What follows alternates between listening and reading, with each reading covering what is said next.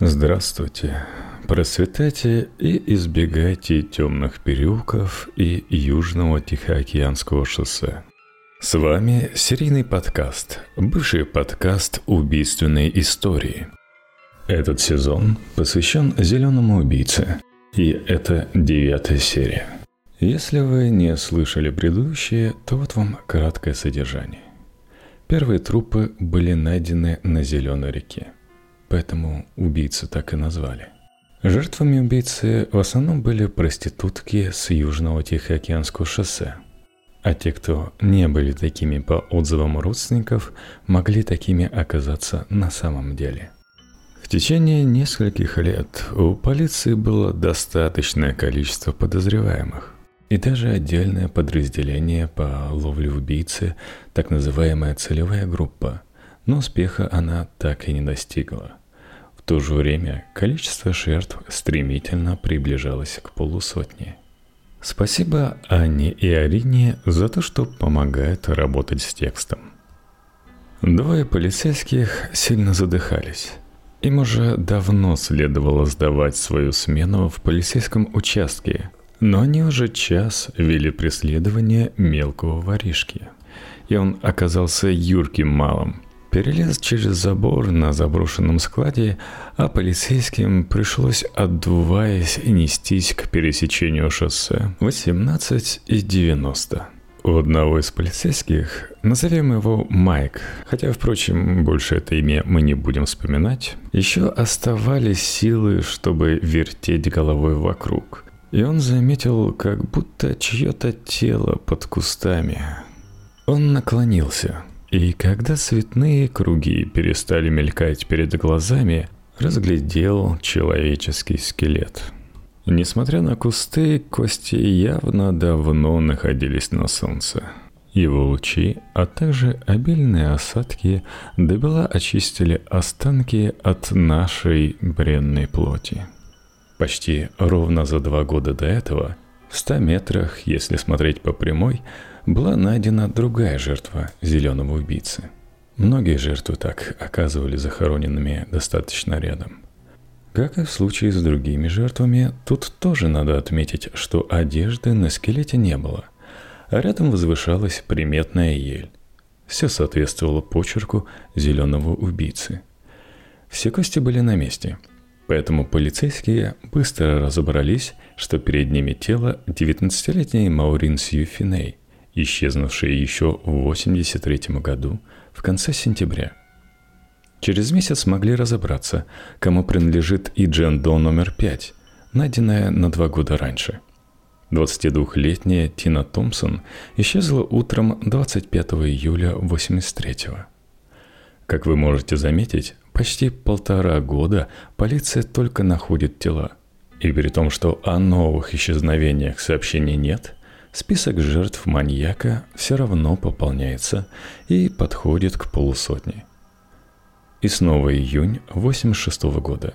И снова шоссе номер 90. Парк Твин Фолс. В двух километрах от района, где 14 февраля и 13 марта 84 года уже были найдены два других скелета, которые на тот момент оставались все еще неопознаны – Джендо номер два и номер три. В этот же морг рядом положили череп, левую руку и ноги. Но при этом ничего напоминающего традиционный почерк зеленого убийцы в этом случае не было. Но кости указывали на высокую белую женщину, и стоматологические карты помогли познать Ким Нелсон, ту самую блондинку метр восемьдесят, что исчезла 1 ноября 1983 года после выхода из тюрьмы. Гарри Риджуэй признавался, что знал Ким, а ее подруга прямо обвиняла его в убийстве. Кстати, да, у нас и есть такой вот герой. Полиция все ходит кругом и около него, но не знает, как к нему подступиться. До середины осени в округе Кинг больше ничего не происходит. Но вот в районе Сан-Диего, рядом с шоссе, была найдена убитая женщина. Она была совершенно голой, и на теле виднелись специфические отметины, появляющиеся при перемещении тела по твердой поверхности после смерти. При этом направление этих отметин было не вдоль, а поперек тела. Произошедшее в документальном сериале показали бы примерно так. Пикап останавливается посреди шоссе, водитель выходит, выгружает из кузова непонятный сверток, стаскивает сверток на шоссе. В нем оказывается женщина, чье безвольное тело он безжалостно скатывает с насыпи шоссе. Имелась характерная для зеленого убийцы деталь. Платье и нижнее белье были скручены в узел, а в складках одежды оказались женские украшения, включая помолвочное кольцо. Вслед за телом мужчина и сам спускается вниз во враг. Кладет рядом с телом узел с одеждой, а труп располагает головой в сторону кустарника, ногами к ручью на дне оврага. Его фонарь освещает лицо белой женщины с короткими осветленными волосами. Она была задушена за сутки полтора до обнаружения. Во враг она была привезена 22 июля. Секс у нее был еще перед смертью. Женщин с ее внешностью не оказалось в полицейской базе пропавших Калифорнии, так же, как и отпечатков пальцев. Но, возможно, родные и друзья еще не обнаружили пропажу. В ожидании сообщения от них прошел месяц. По одежде кольцам вычислить ее тоже не удалось. Складывалось ощущение, что в самом Сан-Диего ее никогда и не было. И даже сейчас доподлинно неизвестно, кто она такая. Такое ощущение, что убийца выслеживал новых девушек в городе, с которыми никто еще не успел познакомиться – но мы возвращаемся вокруг Кинг. Помпей, напомним, что так зовут уже нового начальника ЦГ, начал планировать операции по разоблачению и поимке убийцы. Они подразумевали неожиданные для подозреваемых допросы, обыски, задержания с психологическими уловками и профессиональной хитростью. Помпей хотел загнать в тупик преступника – убедить его в том, что всем уже известно, чьих рук это дело, а убийца лишь просто должен это подтвердить. Весь февраль и март полицейские занимались проведением этих операций, но они не оказались успешными. Однако Мэтт Хейни, который обрабатывал Гэри Риджуэя, отправил служебную записку для Помпея, в которой утверждал, что Риджуэй – это и есть зеленый убийца, приводя следующие аргументы. Если вкратце. Первое. Сутенер Кима Кей Пиццер и подруга одной из жертв Пеймилли опознали Риджуэ. Второе. Он ведет двойную жизнь, высказывая знакомым и соседям о своих нравах и недовольство о том, что проститутки работали недалеко от домов и использованные презервативы выбрасывались прямо на улицу. Риджуэй беспокоило то, что это все могут видеть дети, и даже предлагал соседям создать гражданский патруль, чтобы прогонять нарушителей порядка. Несмотря на это, он сам очень часто посещал места обитания проституток и общался с ними, но действительно не имел с ними сексуального контакта. Подозрительно, не правда? Третье. Размер его обуви полностью подходил к найденным следам. Четвертое. Он был знаком с большинством жертв зеленого убийцы. Пятое. Эриджуэй увлекался туризмом и очень хорошо знал местные леса. Шестое. Он был склонен к агрессии – и в ноябре 1982 года пытался душить Ребекку Гардгуай. Правда, в тот раз он смог себя оправдать, не потеряв самообладание. После получения записки Джеймс Помпей организовал задержание Гэри Риджуэя. И 8 апреля 1987 года тот был доставлен в отдел полиции – а в его доме, машине и рабочем шкафчике произвелся тщательный обыск. Были взяты сотни образцов, в основном ворсовые покрытия. Но опять мимо. Во время задержания и допросов Риджуэй вел себя спокойно и не отказывался от сотрудничества. Гарри утверждал, что уже несколько лет не пользуется услугами секса за деньги. Он рассказал, что в 1985 году в клубе для одиноких родителей он познакомился с женщиной Джудит Линч. Она воспитывала дочь одна – и Риджуэй заявил, что собирается жениться на ней в ближайшие месяцы. Задержанный спокойно согласился на предложение о взятии биологических образцов и пройти тест на полиграфе.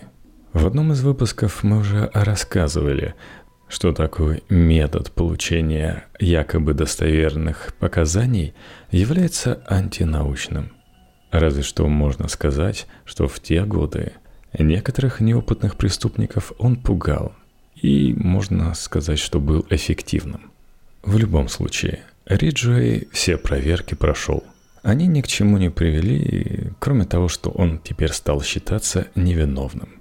И Гэри Леон Риджуэй пропал с поля интересов полиции, по крайней мере, еще на многие годы. А мы снова возвращаемся в округ Сан-Диего – где 23 апреля 1987 года группа мексиканских мигрантов шла по пустыне, пересекая американо-мексиканскую границу. Они нашли человеческие останки. Несмотря на свои нелегальные действия, группа все равно сообщила полиции о находке. Останки сильно разложились. Ничего толком выяснить о них не удавалось кроме того, что они принадлежали белой женщине. Никаких личных предметов или вещей найдено не было. Причиной смерти была передозировка снотворным. Травм, следов насилия эксперты не нашли. Позже погибшую идентифицировали. Это была хорошо известная для местной полиции 29-летняя проститутка Розмари Риттер – в июне 1987 года случилось невероятное. Джеймс Помпей был опытным пловцом. Он долгое время занимался дайвингом, и во время погружения его воздушный редуктор «Акваланка» вышел из строя. Помпей погиб. При этом его акваланг был совсем новым, он купил его недавно. От этого начало распространяться множество слухов одним из которых был о том, что убийца с Грин-Ривер вышел на его след и избавился от назойливого детектива. Но это все были только слухи, которые никогда так и не подтвердились. На место Помпея был назначен опытный полицейский Грегори Бойл.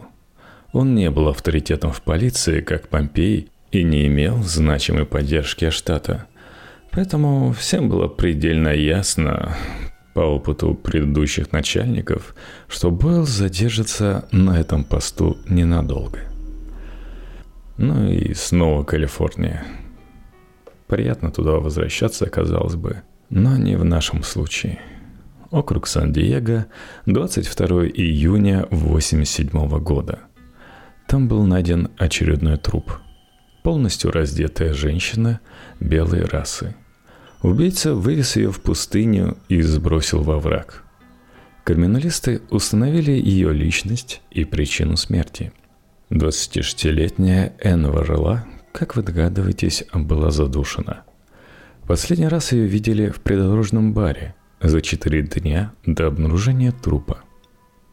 Прошло несколько дней.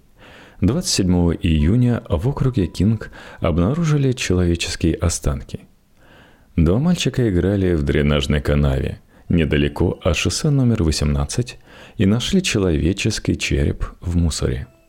Выехавшие на вызов полицейские установили, что под кучей мусора лежал скелет женщины, на котором из одежды был только пояс от юбки. Скелет принадлежал стриптизерше Синди Смит. Ей было 17 лет – 13 марта 1984 года она вернулась в Сиэтл из Калифорнии и в этот же день пропала. Следующие два месяца для ЦГ прошли без происшествий, но в сентябре опять нашли тело. 20 сентября 1987 года велосипедисты катались по пустыне и наткнулись на труп Сары Мурманфилд, 19-летней проститутки, плотно сидевшей на наркотиках. Она исчезла всего два дня назад. Причина смерти – удушение. Спустя пять дней, 25 сентября, нашли еще один женский труп. 36-летняя Сара Гедалиси была расчленена топором на несколько фрагментов. И опять никаких личных вещей и одежды. Причину смерти также не удалось выяснить. 19 октября 1987 года, недалеко от места, где нашли труп Салли Мурманфилд, были найдены расчлененные скелетированные останки. Исследование сколов костей показало, что в этот раз труп расчленяли с помощью топора и ножа.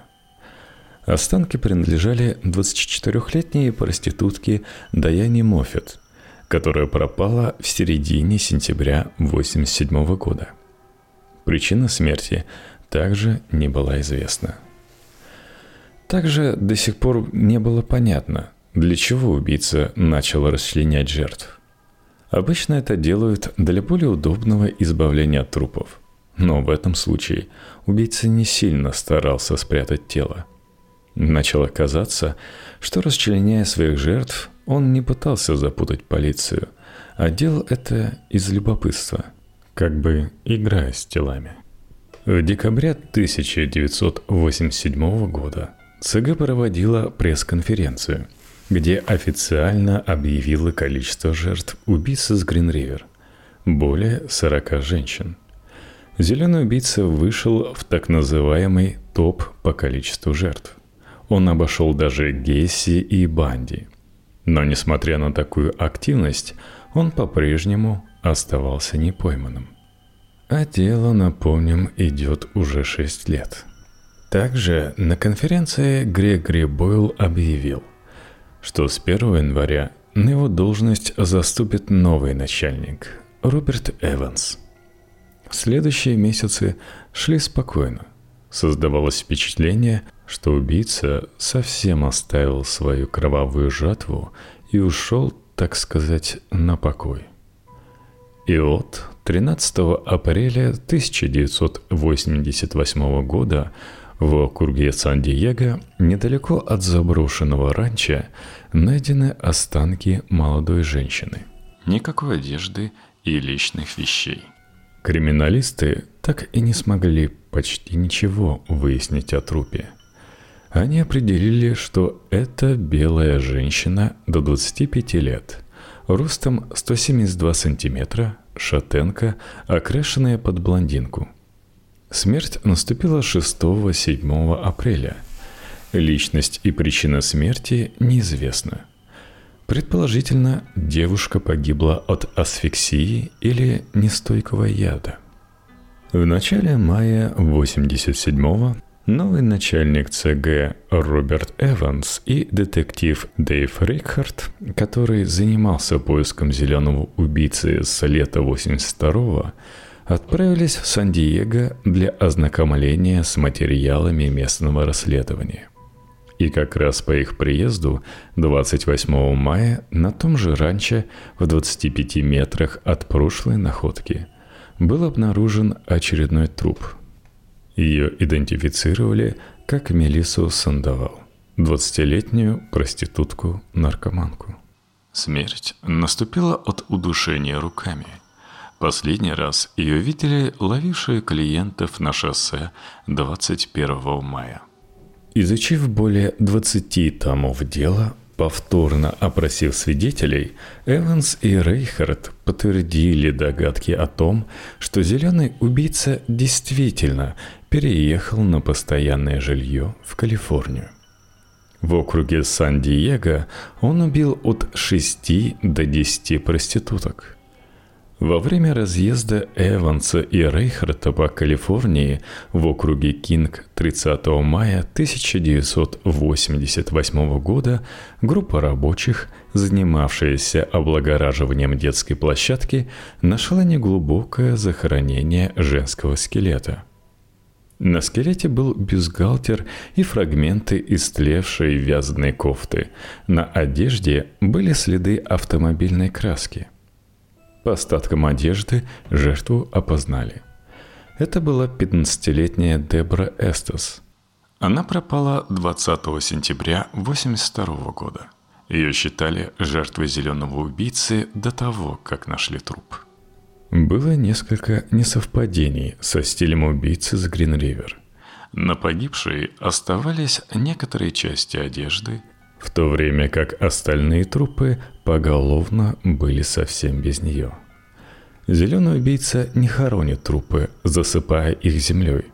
Чуть меньше месяца назад, до исчезновения, Дебра подверглась нападению сексуального преступника – Тогда ее похитили, связали и угрожали пистолетом.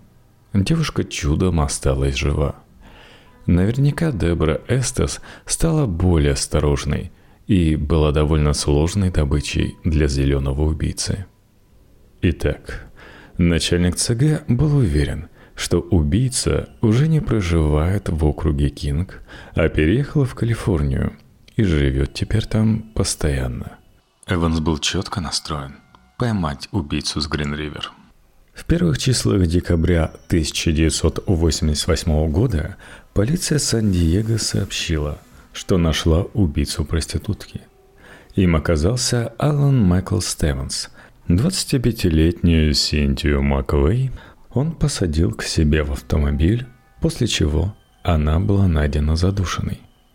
Стевенс открыто врал на допросе, увиливал от прямых вопросов и полностью отрицал факт знакомства с погибшей.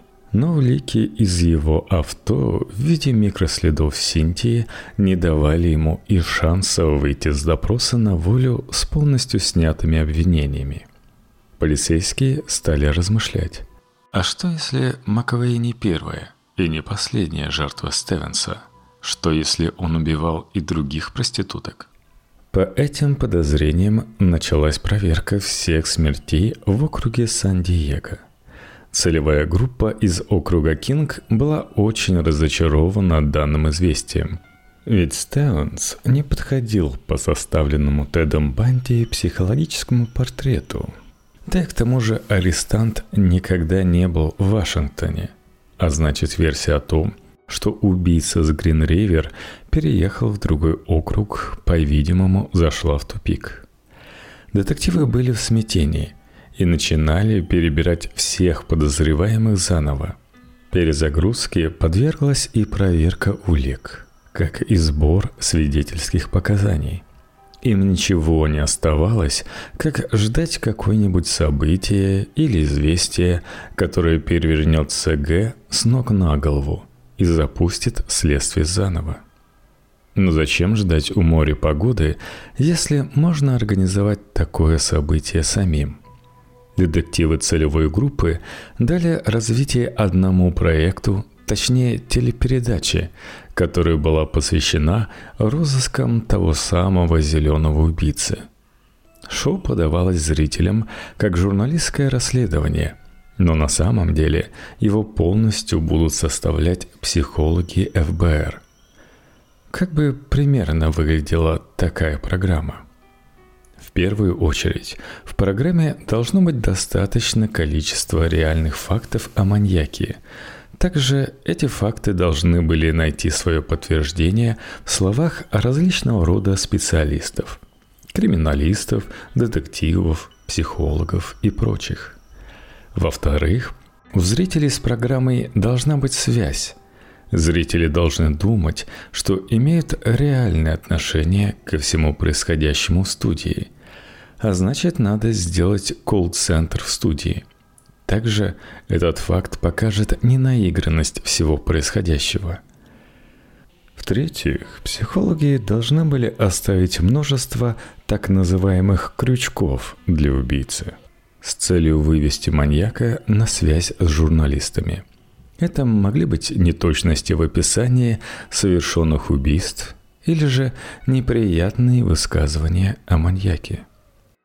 Также основным аспектом телепередачи была персонализация жертв. Стоило надавить зрителям на жалость путем демонстрации интервью с родственниками погибших, либо демонстрации фото и видео архивов жертв. Ни в коем случае в рамках программы негативные эпитеты не должны звучать. Все они должны быть заменены на более лояльные. Чтобы исполнить данный проект, потребовалось привлечь специалистов, которые могли бы отслеживать интересующие ЦГ звонки. Помимо этого, этих специалистов пришлось обучить различным способам продолжения диалога со звонившими, чтобы выиграть время для отслеживания номера. Программу «Розыск», как бы сейчас сказали, хорошо пропиарили по всем каналам теле- и радиовещания. А на роль ведущего был приглашен популярный в США шоумен Патрик Даффи из Далласа. Аудиторию в виде телезрителей очень хорошо прогрели – и во время первого выпуска телепередачи, что состоялся в конце 1988 года, на телефонную линию проекта поступило около 12 тысяч звонков. На этом интерес к программе не пропал. Звонки продолжали поступать и после завершения передачи в эфире. Поэтому было принято решение о том, чтобы не закрывать колл-центр – он проработал до середины января 1989 года, приняв в общей сложности 100 тысяч звонков. Надо сказать, что психологи из ФБР США очень сильно рассчитывали на данный проект и были уверены в том, что убийца с Грин-Ривер отреагирует так, как им надо – но несмотря на то, что все звонки были обработаны, и детективы целевой группы получили очень много интересной информации, которую хоть и надо было проверить, но все же это была информация, никто не заметил среди звонивших маньяка. Он снова скрывался, снова водил за нос детективов и снова был как будто на шаг впереди – в нашем случае и в бочке дегтя есть ложка меда. Полиция получила сообщение об одном студенте из университета Кунгаса. По словам звонившего, он хранил у себя дома оружие и оскорблял женщин, проституток в том числе. Детективов заинтересовало это сообщение, потому что упомянутого студента не было ни в одном списке подозреваемых. Быстро обработав поступившую информацию, детективы целевой группы узнали, что подозреваемым является Уильям Джон Стевенс. Ничего общего с Майклом Стевенсом, упомянутым чуть ранее, он не имеет. Студент химико-фармакологического факультета, помимо этого, уголовник. В 1979 году он нарушил условия досрочного освобождения после двухлетней отсидки и сейчас вел двойную жизнь, о которой знали его брат и отец. Они покрывали его. Стевенс имел проблемы с агрессией, склонность к насилию, к тому же, по словам проституток, знакомых с ним, во время секса он часто яростно душил свою партнершу. Поэтому детективы были очень сильно удивлены, как настолько яркая личность оставалась незамеченной вплоть до конца 1988 -го. И Уильям стал главным подозреваемым. За ним велась круглосуточная слежка. В течение полугода все его телефонные разговоры прослушивались, письма читались, велась и физическая слежка – Сотрудники ФБР под прикрытием заводили с подозреваемым знакомство и старались приблизиться к нему настолько близко, насколько им позволяло отведенное время.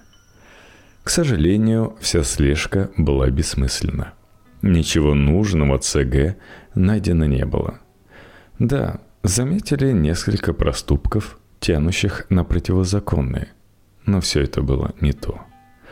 Обыски в его доме, машинах, доме отца также ничего не дали. Но несмотря на то, что никаких прямых улик, указывающих на его причастность к убийствам проституток в округе Кинг найдено не было, его все-таки взяли под стражу. За все время допросов Стевенс ни разу не признал свою вину, даже там, где она была очевидна. Такие они, Стевенсы – в июле 1997 года Уильям скончался от онкологии, так и не сделав ни одного заявления о виновности. Но вместо него это сделали его родственники спустя 12 лет.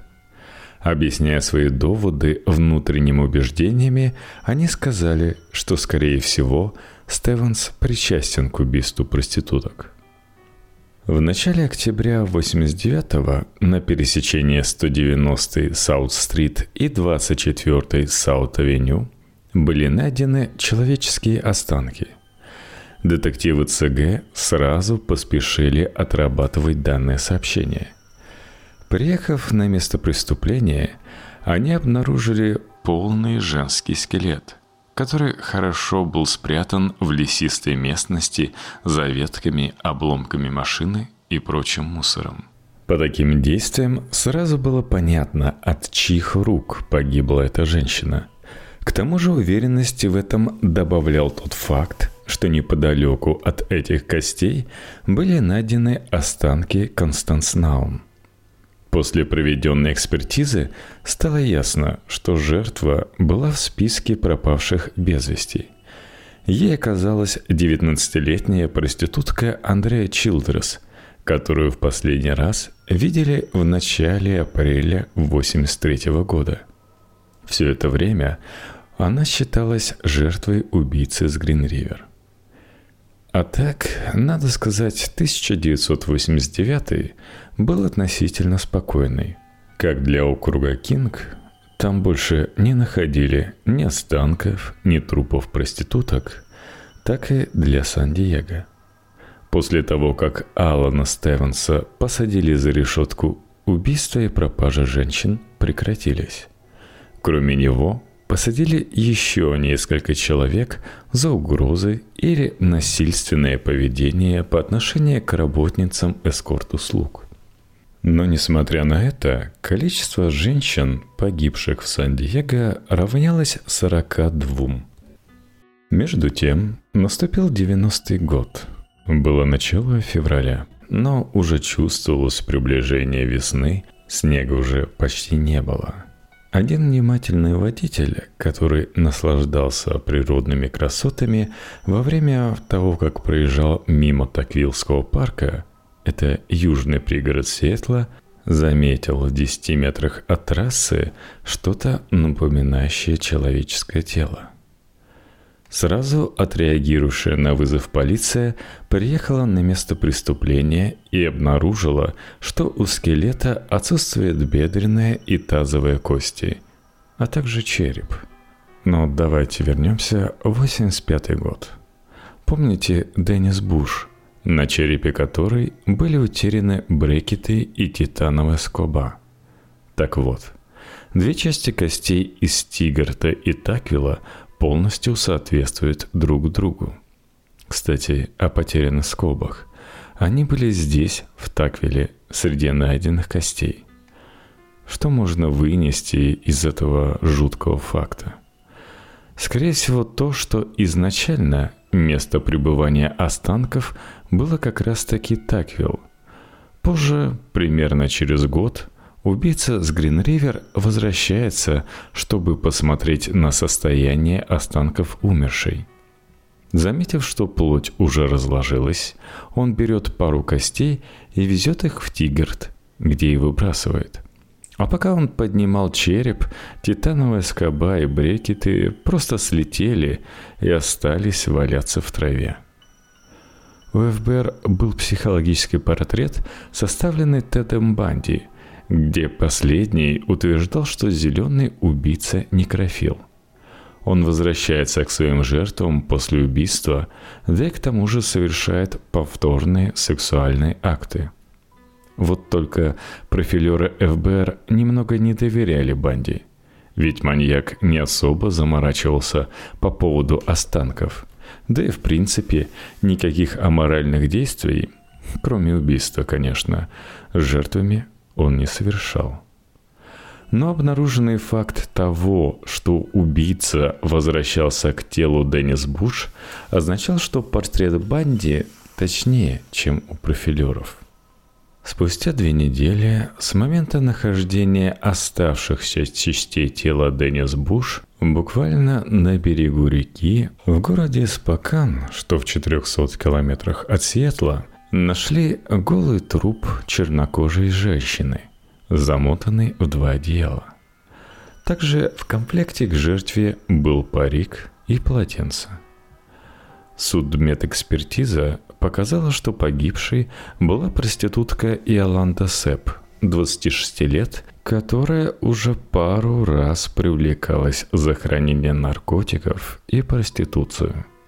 Девушка погибла не больше, чем два дня назад от четырех огнестрельных ранений из оружия 22-го калибра почти в упор. На это указывают следы пороха и копоти на коже. Гильзы на месте преступления не нашли. Это означает, что определить оружие, из которого была убита жертва, не представляется возможным. Также с нее пропали ювелирные украшения в виде пары колец и браслета. Вдобавок, у умершей перед смертью был анальный, вагинальный и оральный секс. Но что самое интересное, на ее теле были обнаружены волосы кошки, лося или оленя и человека европеоидной расы – шатена. Значит, что ее последний клиент был охотником, у которого к тому же есть еще и кошка – Убита она была явно не в квартале 4100, где был найден ее труп. На это указывало небольшое количество крови на одеялах. Кстати, о них. По ним пытались выйти на предполагаемого убийцу, но ничего не вышло, потому что они были в массовом производстве и отследить конкретного покупателя было невозможно. Спустя еще месяц, уже в квартале 3220, в том же городе, таким же внимательным, мимо проезжающим автолюбителем была найдена мертвая голая женщина, лежавшая буквально на обочине. Полиция установила, что убитой являлась Ники Лоу, проститутка 34 лет, имеющая судимости за хранение наркотиков и, опять же, проституцию – Причина гибели женщины – выстрел в затылок из огнестрельного оружия снова 22-го калибра. Предположительное время смерти – 12 часов назад с момента нахождения жертвы. Положение тела по отношению к дороге выглядело так, как будто водитель приостановил машину у обочины и просто вытолкнул труп из авто и уехал. Экспертиза установила, что убитая была в состоянии алкогольного и наркотического опьянения, а ее тело пахло дизелем, что указывало на то, что ее держали в гараже или на бензоколонке. К тому же на ее кожных покровах был найден человеческий волос, полностью идентичный найденному на теле Иоланды. Детективы целевой группы стали задумываться – не может ли этот серийный убийца быть их искомым маньяком, переехавшим на восток? Ведь сложно не заметить этот большой ряд сходств между зеленым убийцей и маньяком Спокони. Во-первых, относительная схожесть типа жертв. Они должны заниматься проституцией. Во-вторых, похищение жертв происходило с их места работы – то есть выбор снова пал на определенный участок автодороги. В-третьих, жертвы были голыми и личных вещей при них не находили. Также перед смертью у всех жертв был половой акт с убившим их человеком. Выбор места для трупа был идентичен – обочина дороги. Но стоит и видеть различия между двумя сериями. Метод убийства – у убийцы с Гринривер это было удушение, А вот у серийника из Пакана это было смертельное огнестрельное. Несмотря на то, что у них не было расовых предпочтений в выборе жертв, зеленый убийца выбирал девушек помоложе, 15-20 лет. А вот убийца из Покона выбрал девушек постарше, 26 и 34. Отличий немного, и они не очень сильно разнятся друг от друга.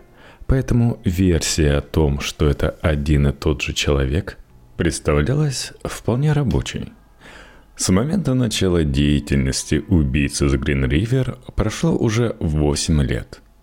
Возможно, он уже стал стар и физически слаб, чтобы душить жертв.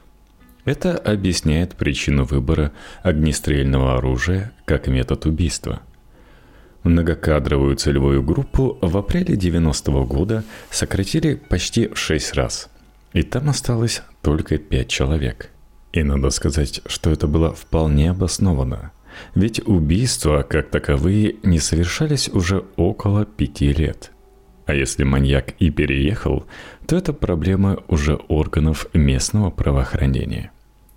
В середине апреля 1990 года в полицию Сиэтла поступило сообщение о пропаже 36-летней проститутки и матери четверых детей Марты Ривз. Да, это была одна и та же женщина. О ее пропаже заявил муж. Две недели назад ему по почте прислали права его бывшей жены. Он попытался связаться с Мартой для того, чтобы их вернуть но узнал, что она уже как месяц не появлялась дома. Мужчина пытался сам найти пропавшую, но успехом это не обернулось, и он пошел в полицию. По результатам действий полиции удалось установить только одно. Последний раз пропавшую видели 5 марта. Она собиралась найти клиента и заработать немного деньжат – в середине мая 1990 года в управление полиции города Спокон пришло сообщение о том, что местные нашли в реке женское ногое тело. Данная локация находилась неподалеку от места нахождения еще двух трупов.